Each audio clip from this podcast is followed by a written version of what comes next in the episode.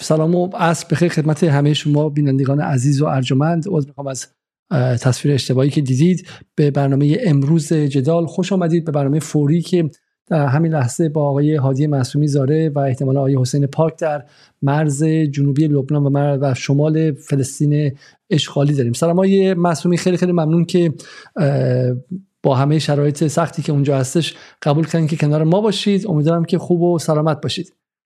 سلام ادب دارم در زیر هوای بارانی جنوب لبنان. هوای بسیار سرد و بارانی.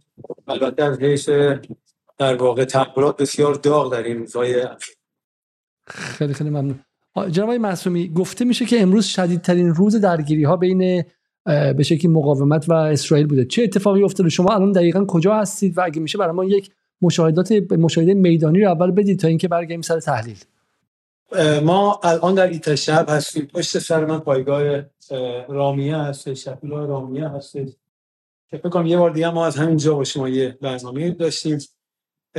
کمتر از یک ساعت پیش که ما در واقع دو ساعت پیش که اینجا رسیدیم و یه ساعت پیش در تبادلاتش سنگین بین حزب و ارتش رژیم اسرائیل بود. پشت سر من شاید پایگاه. رژیم اسرائیل مورد هدف قرار داد. ما امروز مسیرمون رو از کپرکلا از در واقع خیام و کپرکلا آغاز کردیم. در همون منطقه کپرکلا که ما بودیم تو رژیم در واقع بسیار نقاط نزدیک به بار شروع کرد و بمباران کردن و بعد حزب الله عملات پهبادی رو به شهرک تشکیل داد حمله کرد شهرک و قبل از این حالا ما در منطقه سلطه برانیت یا پایگاه برانیت نبودیم اما فیلم هاش امروز بیرون اومد که حمله بسیار بسیار سنگین موشکی از موشک های برکان استفاده کرده از و خسارت بسیار سنگینی رو به پایگاه برانیت وارد کرد. امروز بعد روز بسیار بسیار داغی بود. دیروز هم همینطور کلا در این 5 6 روز من مجددا برگشتم توی منطقه چون یه هفته رو خارج لبنان بودم. شاهد این هستم که نسبت به قبل سطح حملات و تنش درگیری ها بسیار افزایش پیدا کرده از سوی دو طرف. یعنی هم حزب سطح حملات رو افزایش داده از مشتبه سنگین‌تر و حملات ترکیبی داره استفاده می‌کنه و هم رژیم رژیم اسرائیل هم سطح حملات طوفانی و هواییش رو بسیار افزایش داده. شاید ما مشابه قبل که در اطراف نقره بودیم صدای شاید بیش از ده انفجار ناشی از حمله هوایی جنگندهای رژیم اسرائیل رو در اطراف خودمون شنید. سطح تنشا نظر در خود در مرز لبنان و فلسطین نسبت به قبل از سخنرانی دوم آقای بسیار بسیار افزایش بله بسیار خب خیلی خیلی ممنون. من حالا می‌خوام در کنار شما تصاویر تخریب شهید پادگاه پادگان برانیت رو هم که مرکز فرماندهی لشکر 91 که اسرائیل رو ما در این لحظه داریم می‌بینیم در کنار آیه مسئول می‌ذاره. آقای مسئول می‌ذاره امروز درگیری رو کی شروع کرد؟ چون ما پیروز که با حسین پاک صحبت کردیم درگیری ها رو حزب الله شروع کرد و اسرائیل فقط بهش پاسخ داد و گفته می‌شد که اون چیزی که مطبوعات انگلیسی استفاده کردن حزب الله کارپت بمبینگ انجام داده بود. این بمباران خیلی پشت سر همدیگه موزاییکی و حدود 25 حالا ادعای اونها راکت بود. حالا پاک توضیح دادن که اینا موشکی و موشک های کورنت و غیر است. از اون روز سالا چه اتفاقی افتاده در این منطقه؟ حالا ببینید از روز 8 اکتبر خب طبیعتا حزب الله شروع کننده اتفاقات بوده تا امروز. یعنی ممکن جای اسرائیل اهدافی رو مورد حمله قرار بده اما واقعیت کسی که شروع کننده تحولات بوده و کماکان مصر بر ادامه دادن حزب الله است اسرائیل به دلیل شرایط بسیار بدی که فعلا در داخل داره و ایضا مشغولیت به گرفتاری خب به حال گسترده که در داخل غزه داره باز کردن جبهه دوم بسیار بسیار اجتناب می‌کنه و می‌کرد از ابتدا و بارها پیام داد به حزب الله برای مبنی بر اینکه ما تمایلی به بازداشتن جبهه نداریم شما هم در واقع متوقف کنید. ما قصدی برای حمله به لبنان نداریم بعد از قصد اما حزب الله از اونجا که در واقع به ایده وحدت یک میدان های نبرد در واقع معتقد هست. دست نکشیدن و طبیعتا ابتکار عمل از ابتدا در دست حزب بوده و واقعیت میشه گفت عمده حملات اسرائیل به نوعی پاسخ یا واکنش به حملات حزب هست. یعنی اگر حزب الله همین فردا متوقف کنه درگیری شد دید من اسرائیل هم متوقف خواهد کرد آقای علیزاده سلام. من یه مداخله با اجازه شما بکنم. پشت سر آقای دکتر معصومی اون پایگاهی که مشاهده می‌کنید پایگاه الراهب اون جایی بود که کارپت بومبینگ انجام شده. واقعا واضحه. یعنی الان اگر شما توی تصویر مشخص نیست اما اگر اینجا هوا آفتابی کاملا آثار سوختگی و ویرانی در اطراف پایگاه مشخص و واضح بود نسبت به روزهای قبل از بمباران. حالا من زومی هم کردم برای مخاطبان که بتونن بتونن بهتر اون صحنه رو اونجا رو ببینن. بعد دقیقاً پس درگیری اونجا بود. بسیار خب آقای معصومی حالا تا اینجا که اومدیم به ما بگید که این رو برای ما باز کنید. گفته میشه که خود سید حسن هم گفت گفت سطح درگیری ها از 2006 بیشتره. آقای حسین پاک به ما گفتن که در روز مصاحبه قبلی که داشتیم حزب الله واقعا داره مایه می‌ذاره. این باید داره کاری می‌کنه که با به رغم همه سختی ها و پیچیدگی های وضعیت لبنان واقعا حزب الله داره خودشون با هر گونه داره حد اکثر هزینه رو میده. درسته؟ ولی خب این در تصاویر شاید اونقدر منعکس نباشه. به ما بگید که این حد اکثر هزینه که داره حزب الله میده و این به شکلی آتش سنگینی که بر اسرائیل گذاشته که ما چرا نمی‌بینیم اونقدر؟ برای ما توضیح بدین که منظور شما از این چیه و برای مخاطب باز کنید چون شاید ما با 2006 ببینید چون به تصاویر زاهیه و تصاویر فرو ریختن بشه بخش از بیروت و اینا اون رو می‌دیدیم که ابعاد جنگ وسیعه. ولی الان چه این تصاویری ما در مطبوعات و رسانه ها نمی‌بینیم. برای همین ذهنیتی از سطح درگیری بین حزب الله و اسرائیل نداریم. اگه میشه برای ما سطح این درگیری رو شما باز کنید. حالا ببینید اینجا هوا خیلی سرده و منم به شدت سردم از پیش موضوع رو یه وقتی مفصل با هم باز کنیم نسبت به سیاست در جنگ. که مثلا مستقل و طولانی رو هم داشته باشیم. اما اجمالا عرض بله ببینید جنگ ها دو یک جنگ از سنخ جنگ 33 روزه است.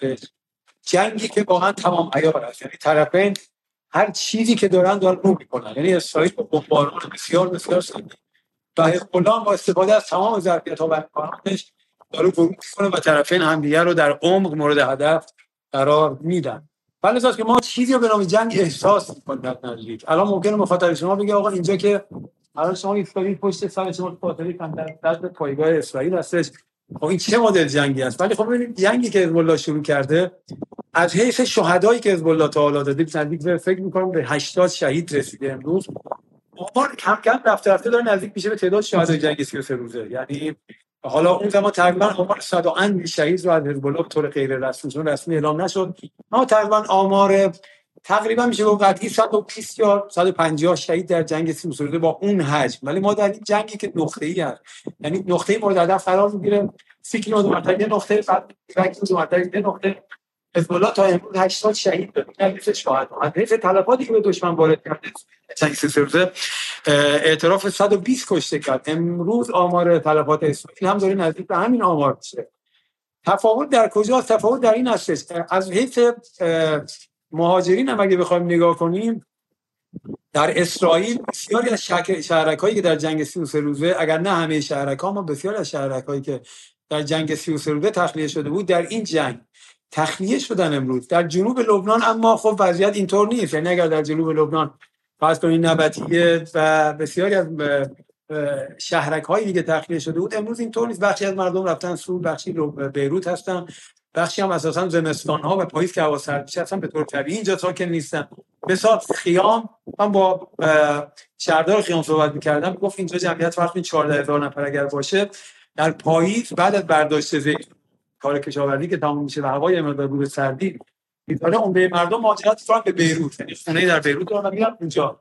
بهار و تابستون رو میان اینجا. خب امروز هنوز کماکان هزاران و بلکه شاید ده تا نفر مردم در مناطق خودشون زندگی می‌کنن. برخلاف جنگ سیفر در جنوب لبنان هستن. برخلاف اسرائیل که بخش مهمی از مناطق به طور کامل به شبه کامل تخلیه شده. خب ببینید اتفاقی که افتاده حزب کاری که تونسته بکنه این است که فشاری رو که در 33 روزه بر رژیم برده تا اندازه زیادی من نمیگم به طور کامل اما تا اندازه زیاد به رژیم وارد کرده بیان که هزینه جنگ 33 روزه رو متحمل بشه. یعنی همین میزان نیروی نظامی الان خوش در با صدها نیروی نظامی اسرائیل اینجا متمرکزن که نمی‌تونن در غزه به کارگیری بشن.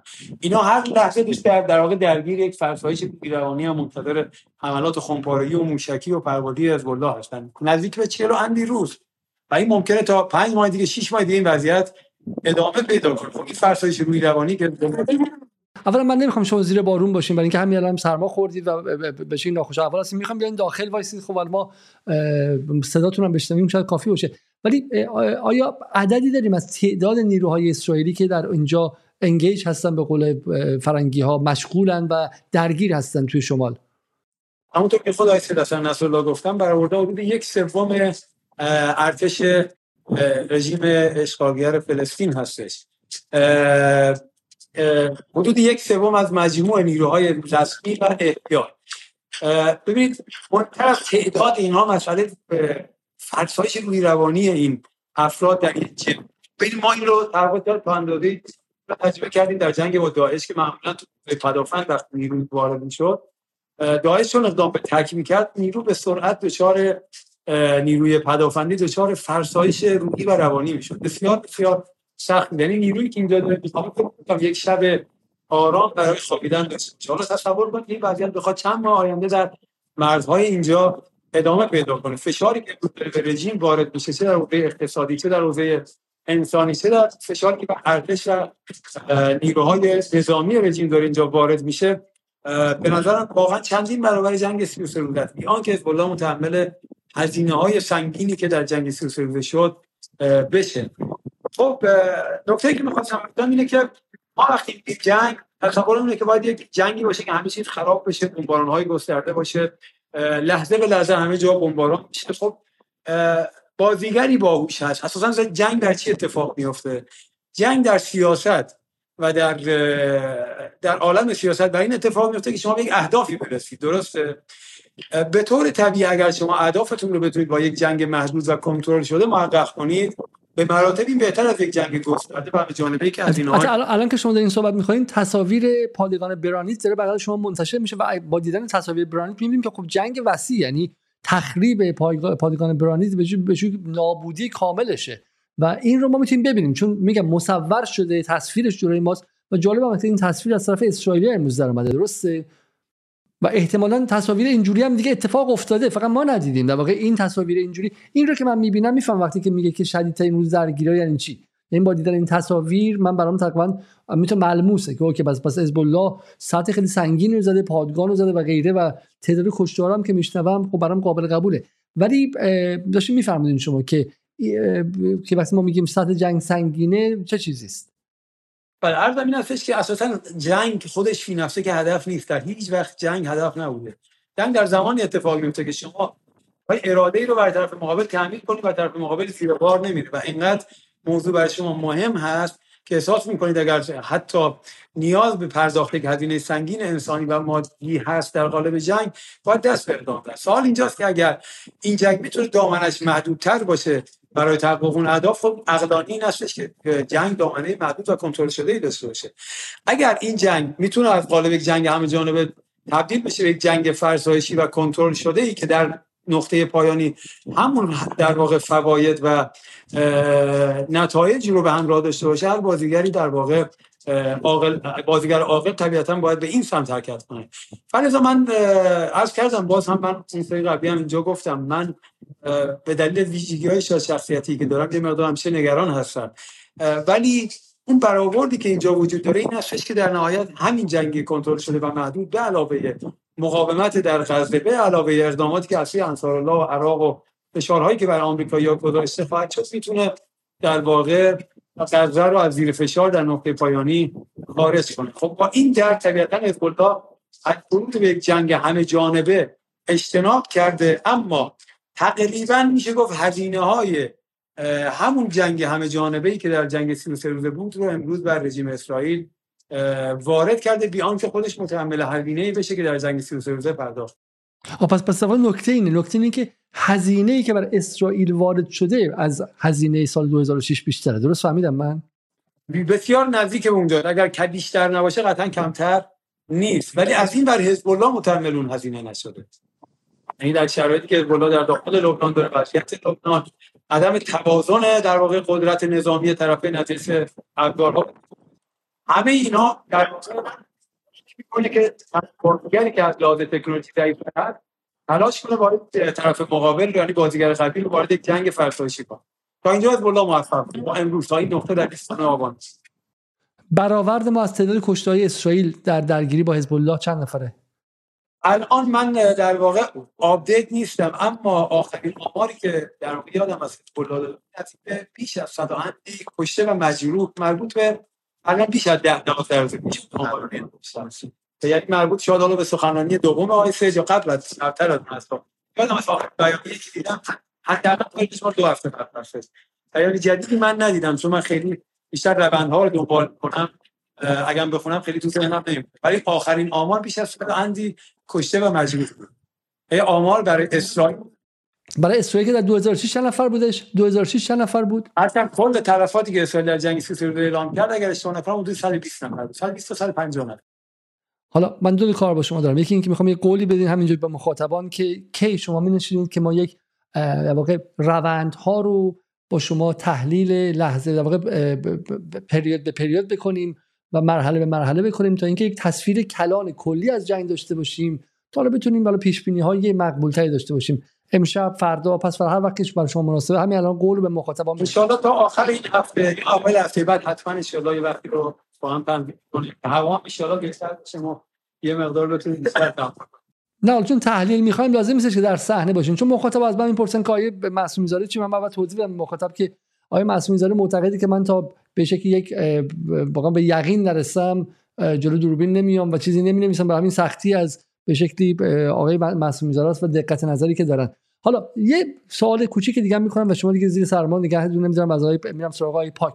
و سوال من اینه که من از این سرما من تو دارم پشت دوربین دوربین رو نگه دارم آقای پاک بره تا ما هستیم حالا خدمت.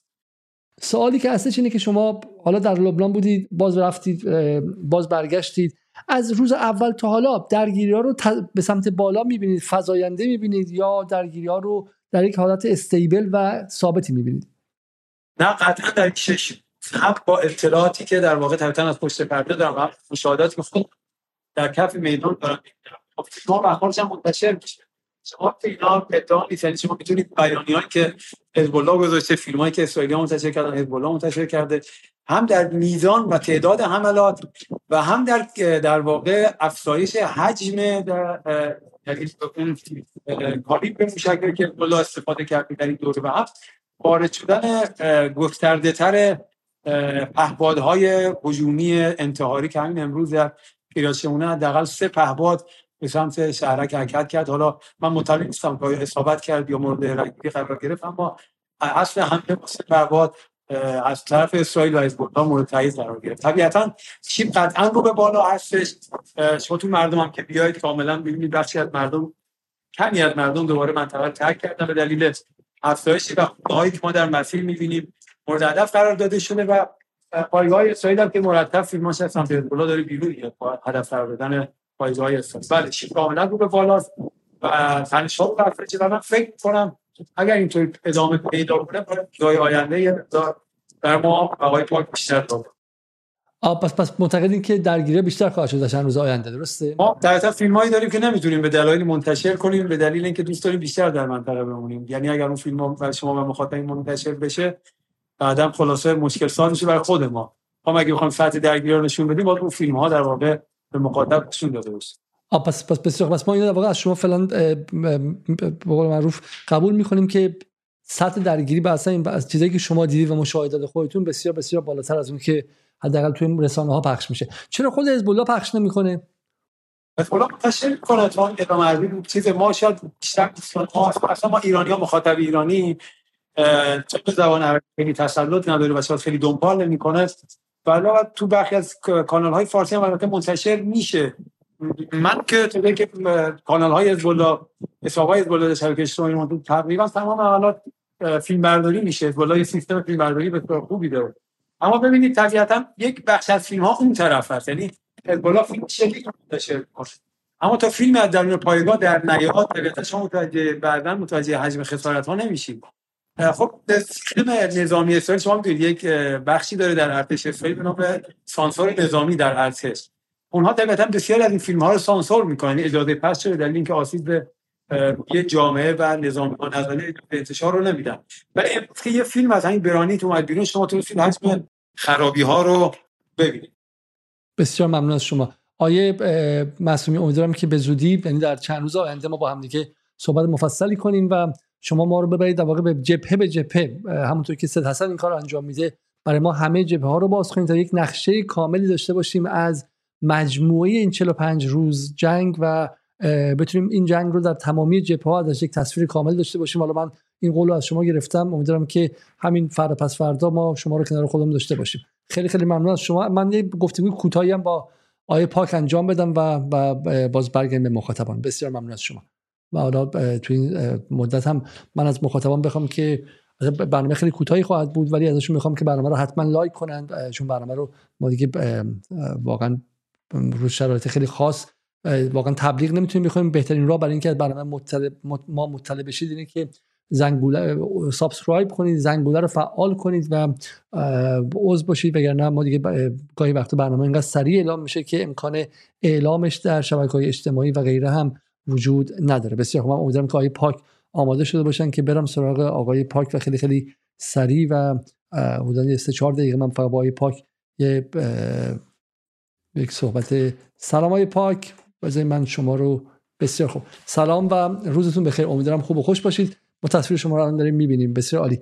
آقای پاک شدیدترین روز درگیری ها رو برای ما چجوری تصویر می‌کنید شما؟ در مقایسه با روزهای گذشته به ویژه پری روزی که F35 بالا سرتون رد شده بود. سلام و ارادت درود شما و بینندگان جدال بخیر امروز من چون آغاز مرز لبنان و شمال فلسطین اشغالی رو هر کدوم از این اتفاقات برام تداعی یک روندی از افزایش تنش هست و امروز من حالم خیلی خوبه به دلیل اینکه حزب الله جنگ رو به بزرگترین شهر در نزدیکی مرزهای جنوب لبنان کشید شهر کریات اشمونا که تقریبا 60 هزار شهرک نشین در مساکن هستند. امروز هدف حمله سه پهباد تهاجمی حزب الله قرار گرفت که طبق بیانیه رسمی حزب الله این سه پهباد به هدف خوردن.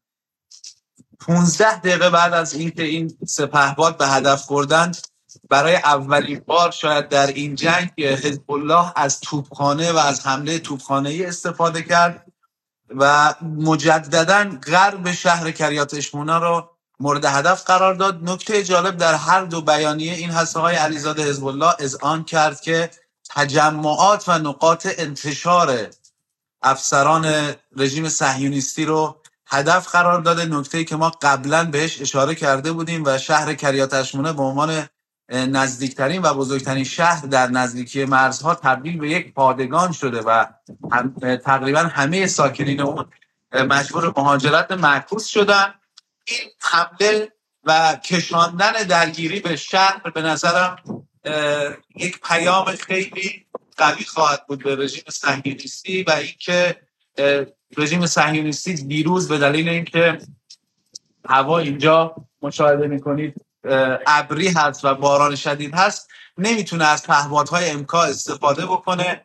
رژیم صهیونیستی دیروز وحشیانه جنوب لبنان رو بمباران کرد. بیش از 60 خمپاره فقط در یک روستای کوچک به اسم کفرکلا که ما چند باری از اونجا با شما ارتباط رفتیم. زد خونه های مختلف رو زد. امروز خونه یکی از رهبران جنبش عمل در شهرک میسل جبل رو مورد هدف قرار داد. که یکی از مهمترین نمایندگان فراکسیون مقاومت در پارلمان هست. امروز مورد هدف حمله هواپیماهای جنگی رژیم صهیونیستی قرار گرفت.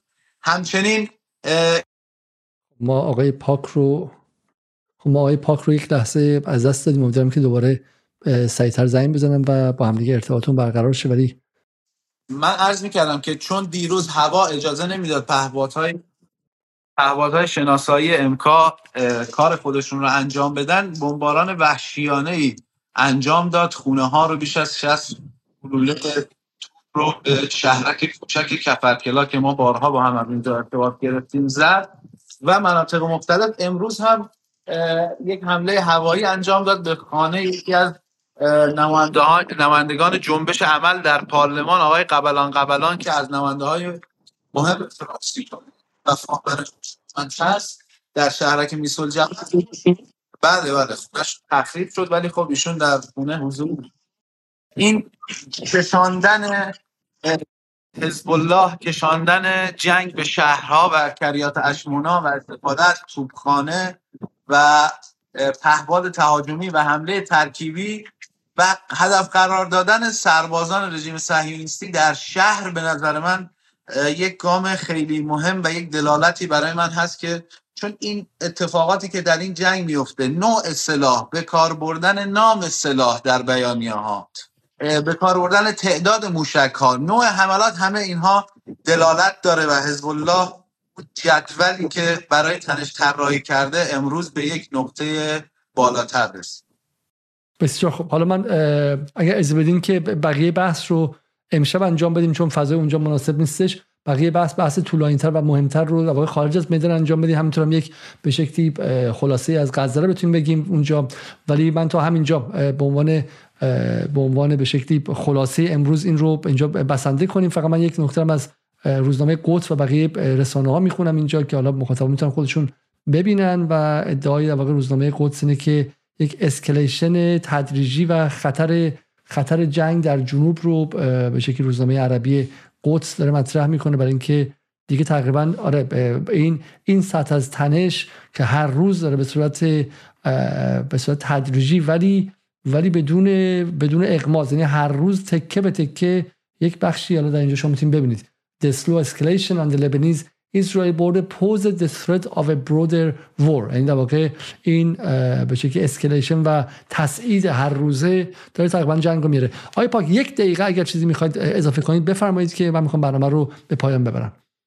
حرکت دیروز انصار الله یمن و نوع واکنشی که و نوع عملیاتی که انصار الله در گرفتن اون کشتی که مالکش یک بیزینسمن اسرائیلی نزدیک به رئیس سازمان امنیت اسرائیل هست به نظرم مهمترین نکته هفته اخیر بود در کنار افزایش تنشی که حزب الله در جنوب انجام میده و به نظرم محور مقاومت به درستی در حال رو کردن کارت هایی هست که بتواند فشار رو از غزه کم بکنه یا نبرد رو در مراحل مختلف بتونه متوقف کنه و اینو بگذاریم در کنار ویدیویی که دیروز از آقای خامنه ای منتشر شد و رونمایی از فاتح دو و به شکلی به نظر میاد که صبر استر... واقع صبر استراتژیک ایران در بیعملی نیست. صبر استراتژیک مقاومت در بازی آرام آرام آرام ولی با ثبات و با به شکلی با ثبات قدمه و داره نشون میده که به قول معروف اتفاقا ما به جایی داریم می‌رسیم که ادامه هر روزه این جنگ داره واقعا زندگی رو برای اسرائیل خیلی خیلی دشوار می‌کنه و باید ببینیم که چه اتفاقی در روزهای آینده میاد امیدوارم که بتونیم با هم دیگه مفصل درباره غزه امروز صحبت کنیم. من اینجا برنامه رو متأسفانه به پایان ببرم. تا برنامه دیگه که امشب باشه احتمالا شب روزتون خوش و خدا نگهدار. قبل از رفتن برنامه رو حتما لایک کنید برای ما کامنت بگذارید و برای اینکه از برنامه بعدی هم به این شکل که فوری است مطلع شید لطفا subscribe کنید عضو ما باشید و اون زنگوله رو هم فعال کنید فعلا تا برنامه بعد خدا نگهدار.